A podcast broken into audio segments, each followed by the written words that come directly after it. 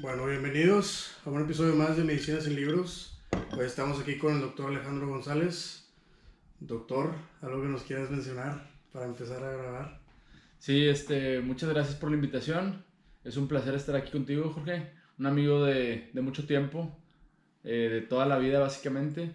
Y pues poder ayudarlos en algo, comentar algunas cosas que yo he vivido durante mi, eh, mi carrera y mi especialidad y todo, yo creo que les puede ayudar algo aparte de los libros, de estudiar y todo esto.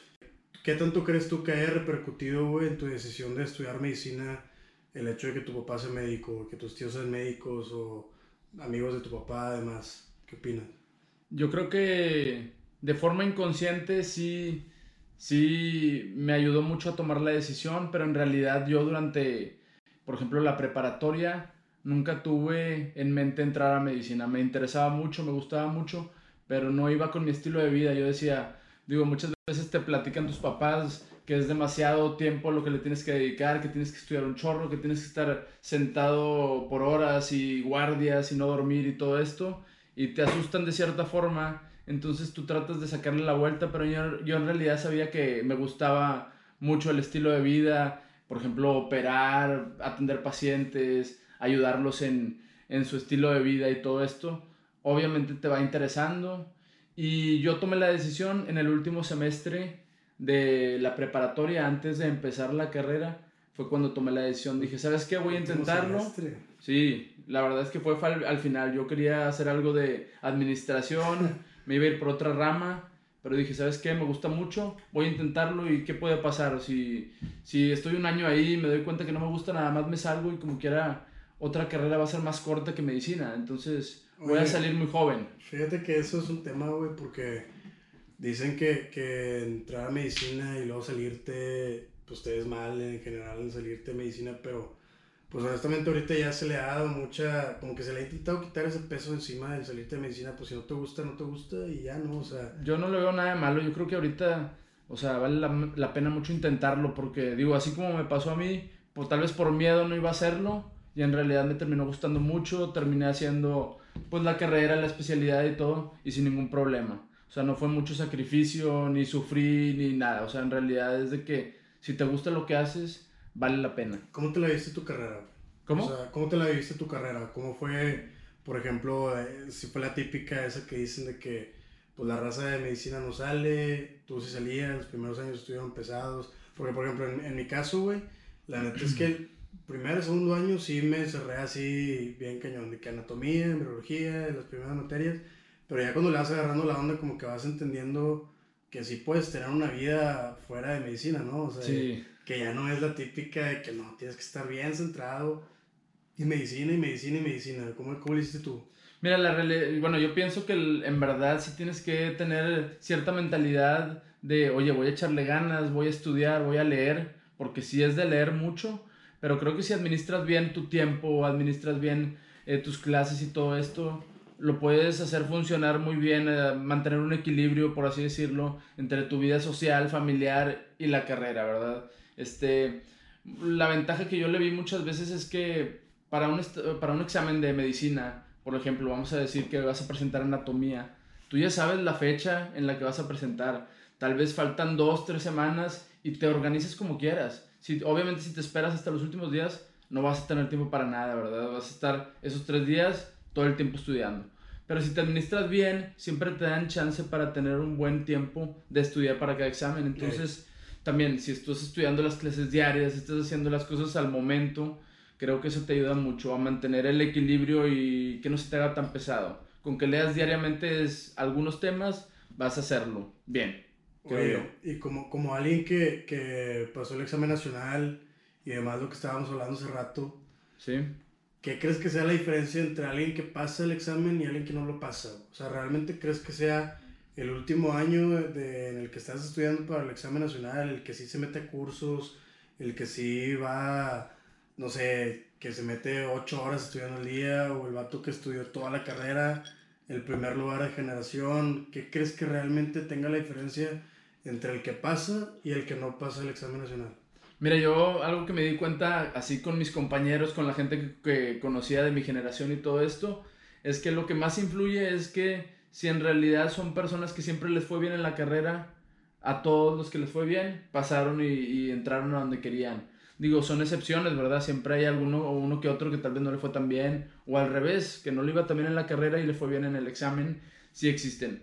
Pero en general a todos los que le iba bien y le echaban ganas en la carrera, eh, para el examen les fue muy bien. Entonces, yo creo que eso influye demasiado para, para que te vaya en el examen nacional. También, obviamente, el, el año de echarle muchas ganas, del, el año de, por ejemplo, desde enero hasta septiembre, octubre, que presentes el examen nacional, sí influye mucho. Tienes que tener, lo más importante es que estés bien organizado cada semana con lo que vas a estudiar cada tema. Obviamente llegan unos meses en donde te empiezas a volver loco de que dices, pues según yo ya me sé todo, bueno, ya estudié todo más o menos, ya leí, ya se me olvidó la mayoría, más o, ahí la llevas, pero como que te empiezas a volver loco al final. Pero en general yo creo que tener una buena organización de los temas, de abarcar todo, y de enfocarte en lo más importante es lo que te va a hacer que te vaya bien en el examen, ¿verdad? Entonces, yo creo que es una combinación, no puedes decir que esto es estudiar durante el año o durante la carrera que te haya ido bien, es una combinación de las dos cosas, pero si eres dedicado, siempre vas a ser dedicado toda tu vida, entonces yo creo que eso es lo más importante, o sea, te va a ir bien si siempre has sido dedicado.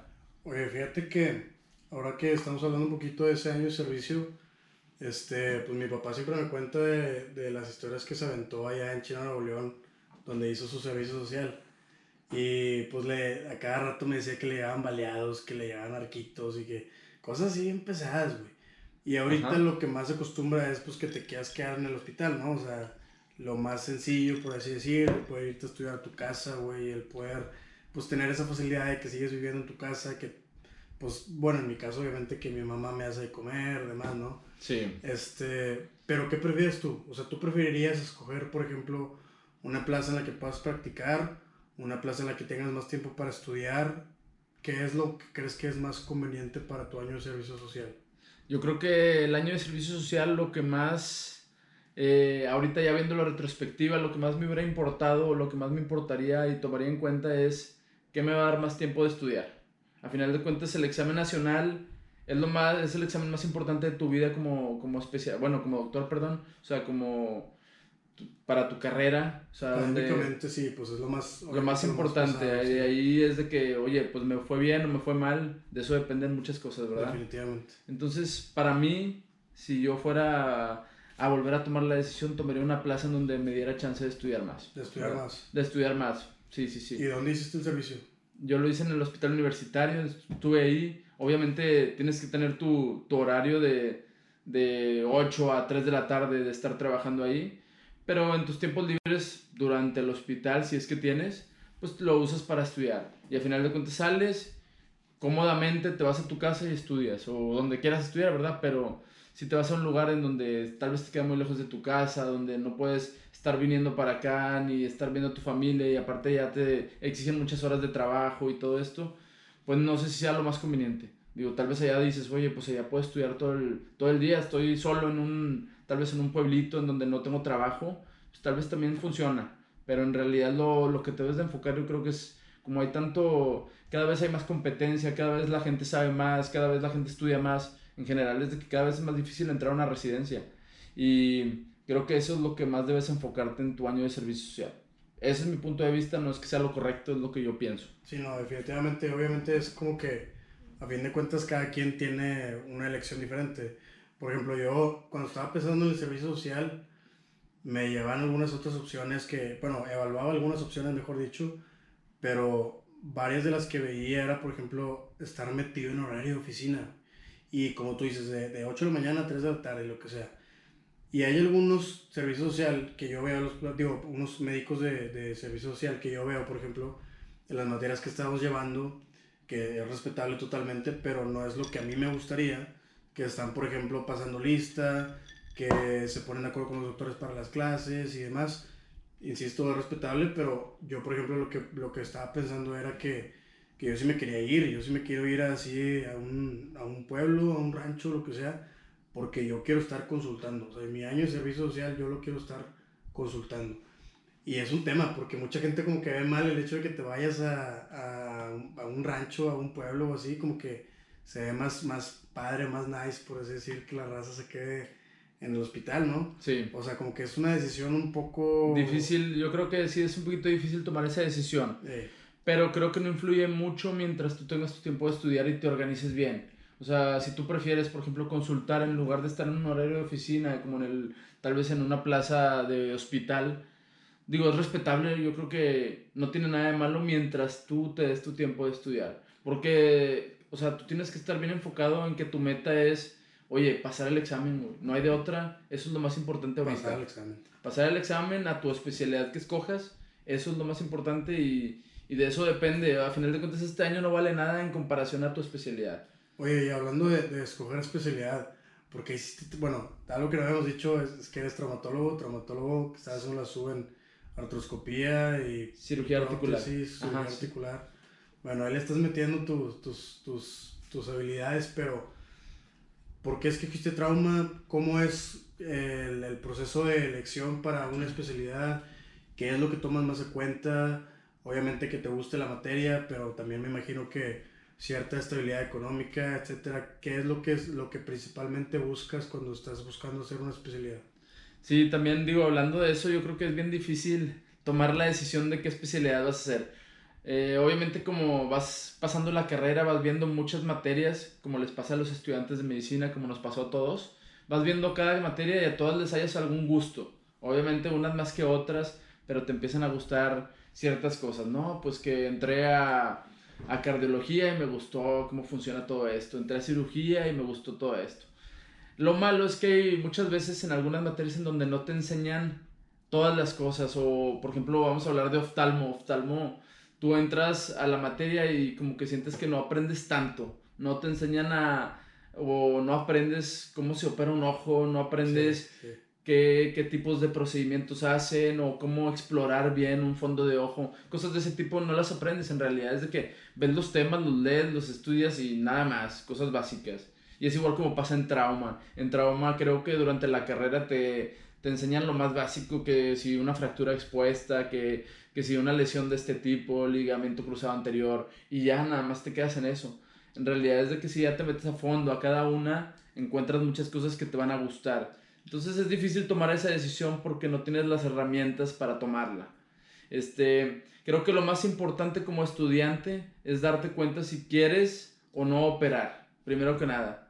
O sea, especialmente es eso. Vas viendo, oye, sí me gusta estar en quirófano, oye, no, yo soy una personalidad que me gusta consultar. Me gustan las enfermedades crónicas, degenerativas, de no sé qué, el diabetes, lo que sea, ¿verdad? Vamos a poner. Sí, tratar a un paciente, llevarle el seguimiento y controlarlo. O sabes que a mí me gusta operar y resolver en ese momento el- las cosas. O sea, tienes que tener esa personalidad, creo yo. Y ya cuando tú hayas tomado esa, esa decisión, ya empiezas a decidir qué es lo que te gusta dentro de la cirugía o dentro de la medicina interna, ¿verdad? Como, como lo sabemos. Oye, ¿y qué pasa, por ejemplo? Este, dices que en las materias no aprendes realmente lo que es y yo pues lo confirmo 100% las pláticas que hemos tenido sobre trauma, yo que ya he llevado trauma, eh, cuando llevé gastro en su momento, este, las pláticas que he tenido con gastroenterólogos, demás, cualquier materia en general, realmente como que no ves lo, lo mejor de esas especialidades y algún doctor alguna vez me comentaba que por ejemplo los doctores de oftalmo, los doctores de cirugía plástica, X en cualquier hospital, en cualquier servicio, el que tú quieras, no te enseñan con las facilidades que, vaya, no te enseñan totalmente lo que deberías de saber porque no quieren competencia, no quieren que te guste a fin de cuentas esa especialidad, ¿verdad? Este, Ajá. entonces, pues, partiendo del punto de que no conoces realmente la especialidad que lo estás llevando, porque puede ser que a mí me guste mucho traumatología, pero si me están dando traumatología de una manera que no me guste, oftalmo o gas o la que quieras, si me están dando una materia de una forma que no me guste cómo la estoy estudiando, a fin de cuentas, si ya escogiste tu proceso, si quieres, por ejemplo, hacer cirugía, estar en quirófano o hacer medicina interna, pero llegas a una especialidad en la que te diste cuenta que era algo totalmente diferente, ¿qué sigue? O sea, ¿te has dado cuenta, por ejemplo, de algún compañero, algún residente que haya terminado saliéndose porque no era lo que esperaba o...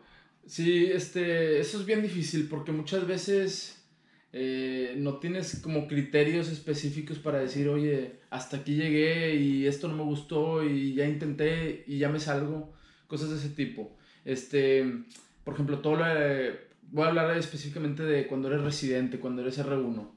Eh, a ti te, en el R1 pues muchas veces te tocan los trabajos en donde pues el trabajo laboral de estar todo el día en friega haciendo cosas, haciendo notas, eh, entrando a quirófano, ayudando, pero obviamente no en tus cinco sentidos, ¿verdad? Estás como muy cansado, están muchos factores. Eres un zombie totalmente. Sí, eres un zombie básicamente y entonces como que no puedes tomar decisiones en ese momento. Yo creo que eh, durante el primer año de la residencia no lo disfrutas igual que los demás años de la residencia. Eso es algo real que a mí me pasó. Eh, obviamente Disfrutar. O sea, disfrutaste la residencia. Disfrutar, sí, porque... A pesar de que haya sido una total friega, a pesar de que haya sido un zombie, sí. disfrutaste. Es una etapa muy, muy diferente a la carrera de medicina y a todo lo que te puede pasar en tu vida. La verdad es de que es una etapa muy pesada, donde entran muchos factores, ya sea el cansancio, obviamente que muchas veces no puedes estudiar y quedas mal y todos, eh, o sea, tienes mucha presión encima de ti y tienes muchos pacientes a cargo de ti, entran muchos factores que la verdad nadie te explica esto hasta que lo vives realmente. O sea, yo te puedo decir, oye, ¿sabes que Tuve una guardia de 36 horas o de 24 horas o de lo que sea, que estuve todo el día en friega, pero tú dices, ah, pues, qué pesado, ¿verdad? Pero no te imaginas en realidad cómo se siente, ¿verdad? Claro. Entonces, lo que yo les diga a final de cuentas les puede servir un poco, pero hasta que lo vivan van a sentir eso. El primer año es muy pesado, el primer año este, sí te causa muchas dudas de qué estoy haciendo aquí o si me conviene o no, me salgo o no me salgo. Pero ya cuando pasas ese año yo creo que ya le libraste de muchas formas. ¿A qué te aferras ese año en el que tienes esas dudas, güey, que dices, no sé, no sé qué voy a hacer, o sea, no sé si lo que estoy haciendo realmente vale la pena, no sé si la fría que me estoy metiendo es... A mí lo que me ayudó un chorro, lo que siempre pensaba más que todo, cuando estaba así, tal vez dudando, porque en realidad nunca dudé mucho de salirme, pero sí le pasa a muchas personas. Este, a mí lo que me pasaba era de que yo pensaba, bueno, ¿y si me salgo? ¿Qué voy a hacer de mi vida? O sea, que voy a volver a presentar el examen nacional, voy a volver a hacer otra especialidad de 10 años, voy a, o sea, ¿qué, ¿qué quiero hacer? Entonces no encontraba otra razón. Entonces yo decía, bueno, pues me voy a quedar aquí porque esto es lo que más quiero hacer. No hay algo más que me llame la atención. Entonces, aunque esté muy pesado o como sea, yo sé que va a pasar. El primer año pasa, a final de cuentas, y termina pasando pues relativamente rápido, se te va pasando y de repente ya estás del otro lado. Ahorita piensas en el otro lado, o sea, la, la meta, ya dices, ya estoy del otro lado, primero que nada como estudiante es, bueno, ya llegué a cuarto año, güey. Ya soy MIP, ya pasé de ser estudiante, que sigue siendo estudiante, pero pues así le dices, todo ya soy MIP. Y para ti, en un momento eso es estar del otro lado que inclusive al principio de la carrera estar del otro lado es pasé anatomía, sí. pasé anatomía, pasé en biología, pasé primer año. Sí. Y luego sigues como que subiendo tus expectativas y es, bueno, ya soy MIP. Y luego terminas la carrera y dices, bueno, tengo que, que escoger una plaza de servicio social excelente, que me vaya muy bien, la plaza que yo quiero, la plaza ideal, a veces a la vez no, X. Pero en general toda la carrera siempre es realmente como que del otro lado del ENARM. O sea, presentas el ENARM, pasas el ENARM y ya estás del otro lado.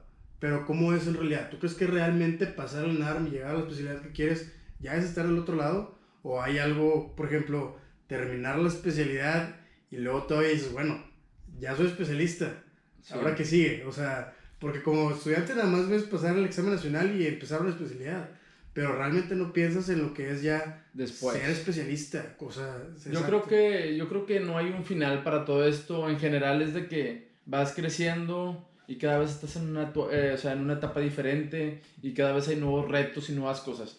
Digo, lo que tienes que estar bien consciente es que en medicina nunca acabas. O sea, yo puedo decir que ya acabé la subespecialidad, pero eso no significa nada. En realidad es de que todavía no llego a hacer lo que quisiera hacer.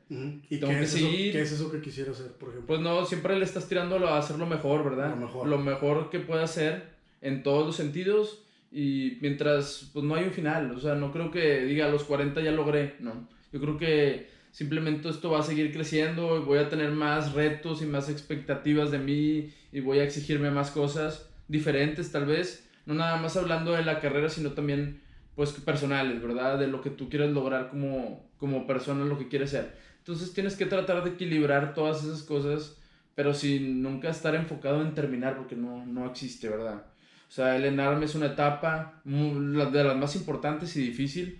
El ENARM básicamente es de que lo que va es un parteaguas de, de, de, de medicina, de tu carrera. Sí. Y la especialidad del R1, pues es otra etapa muy difícil, la verdad es de que nadie te lo puede explicar porque no lo vas a entender o, hasta que lo vives te das cuenta en realidad de cómo es.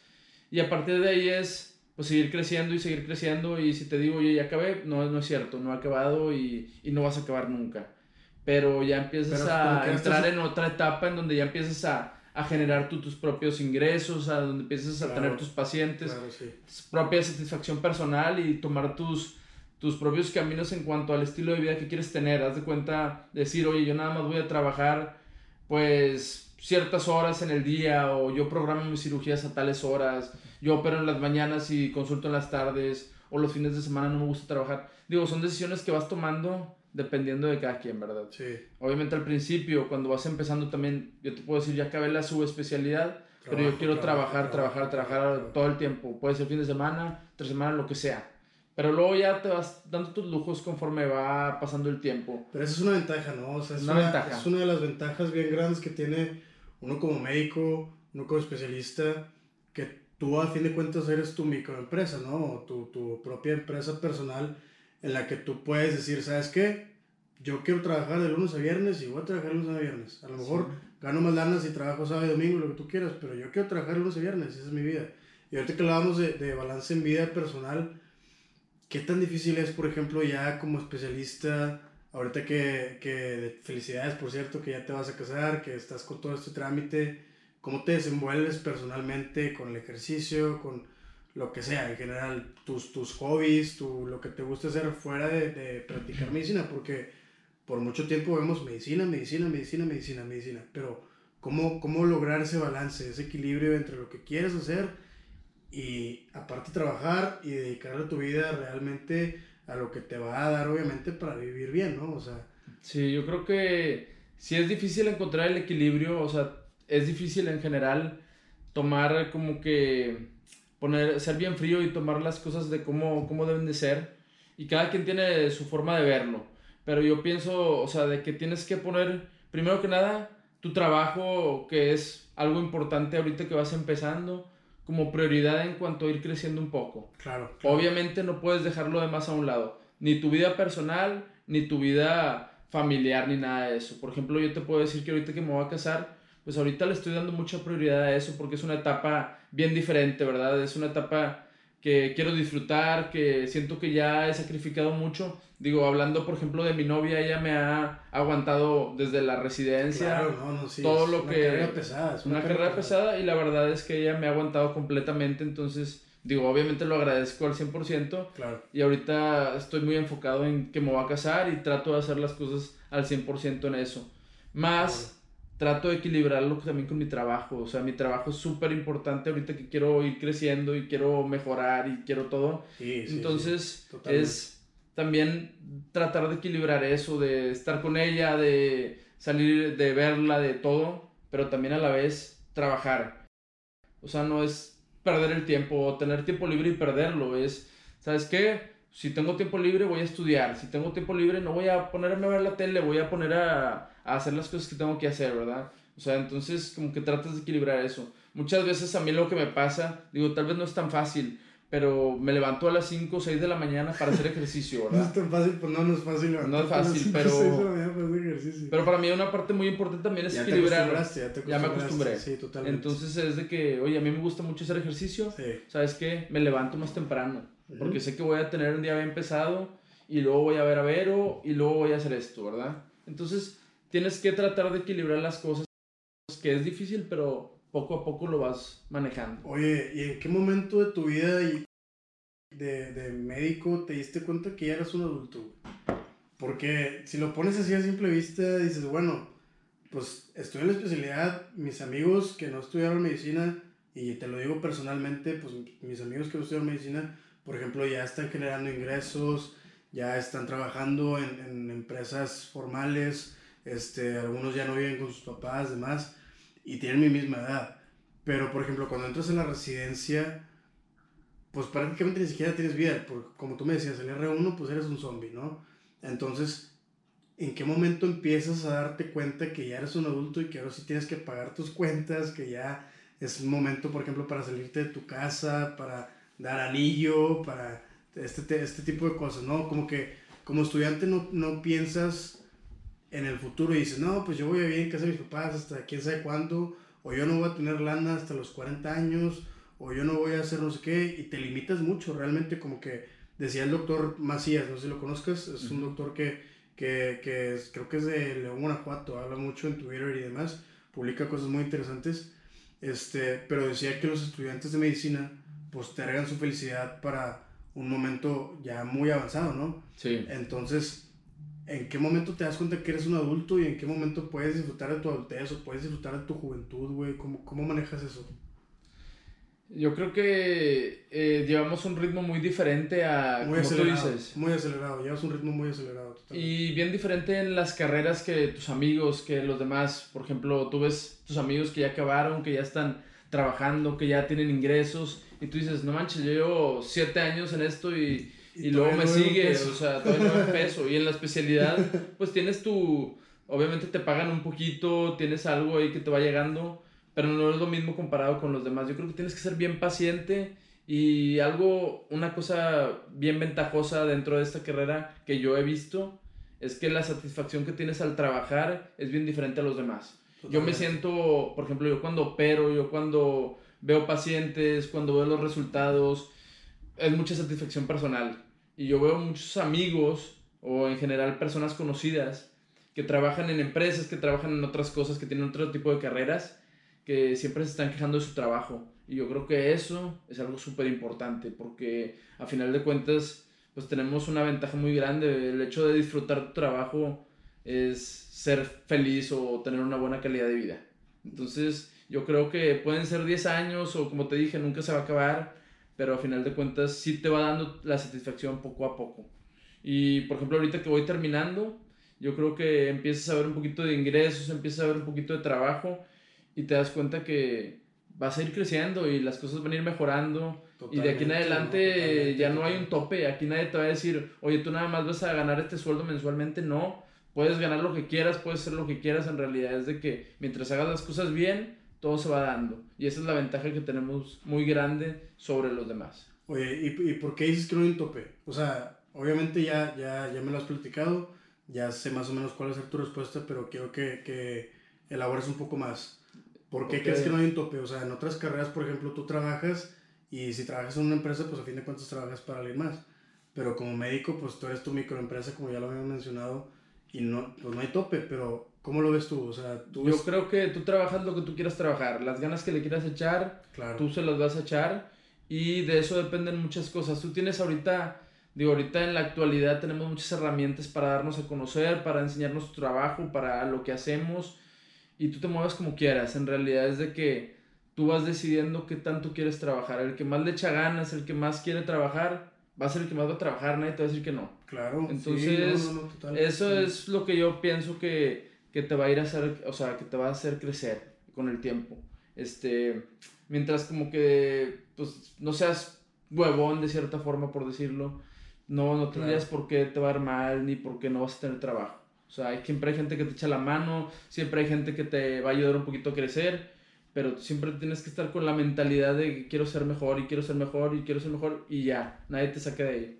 Oye, y ahorita que, que estás creciendo, que estás empezando con pacientes, ¿qué opinas, por ejemplo, de, de, las redes sociales en el médico? ¿Cómo crees que vaya a evolucionar eso en el futuro?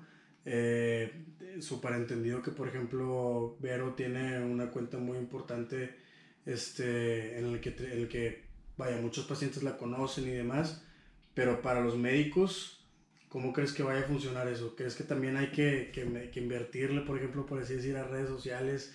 Yo creo que va a llegar eventualmente un momento en el que la gente va a conocer a sus médicos porque los siguen en Instagram. O sea, sí, sí me explico, ¿no? Como que ves, ves, a, ves a tu traumatólogo que tiene su Instagram y a lo mejor le dices a alguien más que no sabes qué, pues yo conozco a este doctor que te das cuenta y se lo pasan. Y esa otra persona va y consulta, ¿no? Como que va tomando...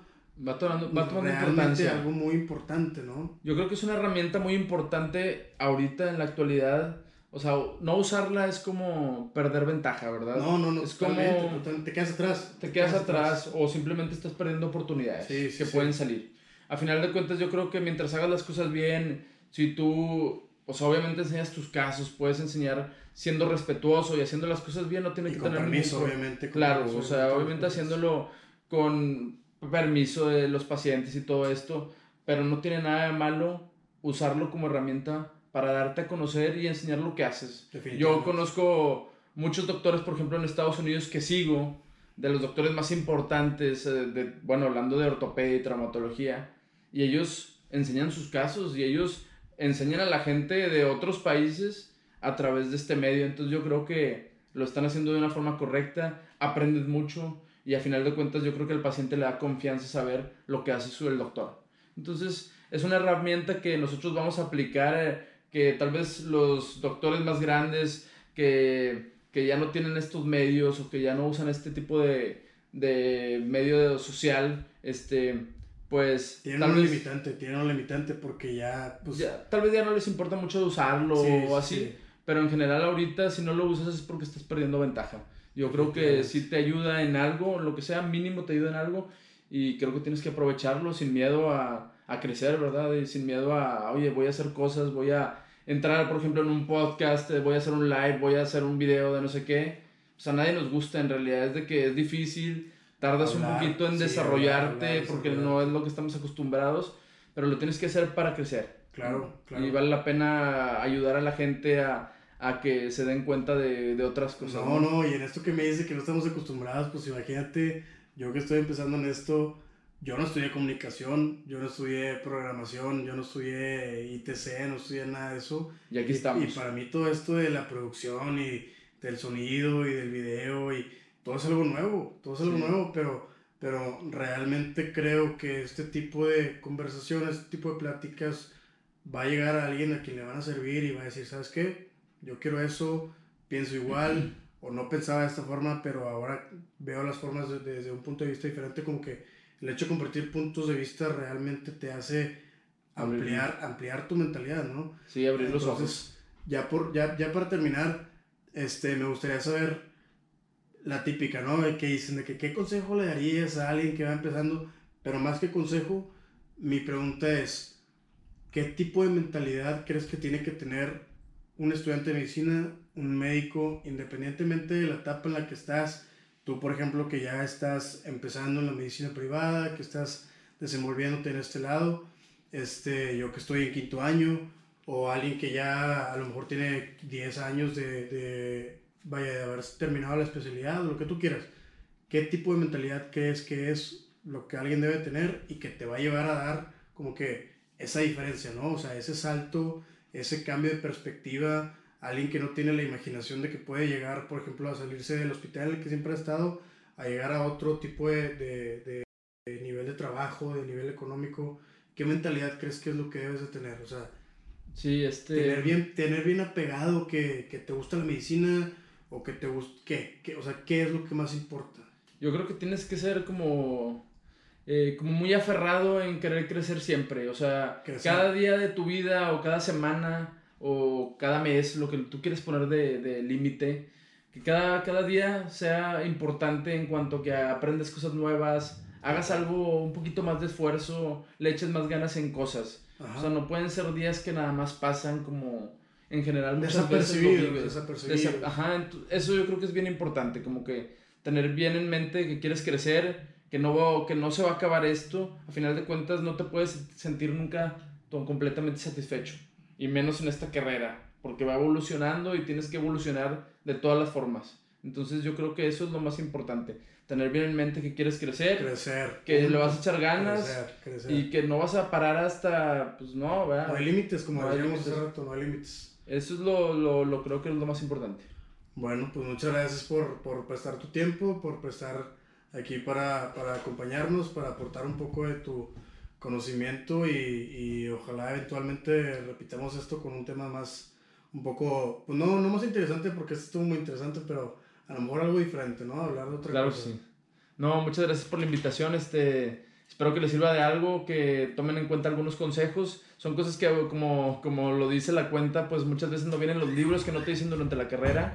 Y creo que es bien importante tomar esto en cuenta. O sea, yo creo que eh, les puede servir de algo y ojalá que sí sea. Excelente. Muchas, muchas, gracias. Muchísimas gracias. Gracias. Bueno, pues nos vemos. Un episodio más. Eh, vamos a seguir subiendo mucho contenido, obviamente parecido a esto, pero excelente que, que hayan escuchado todo. Espero que les haya gran utilidad y ojalá que, que sigan al pendiente de lo que seguimos publicando. Muchas gracias. Gracias.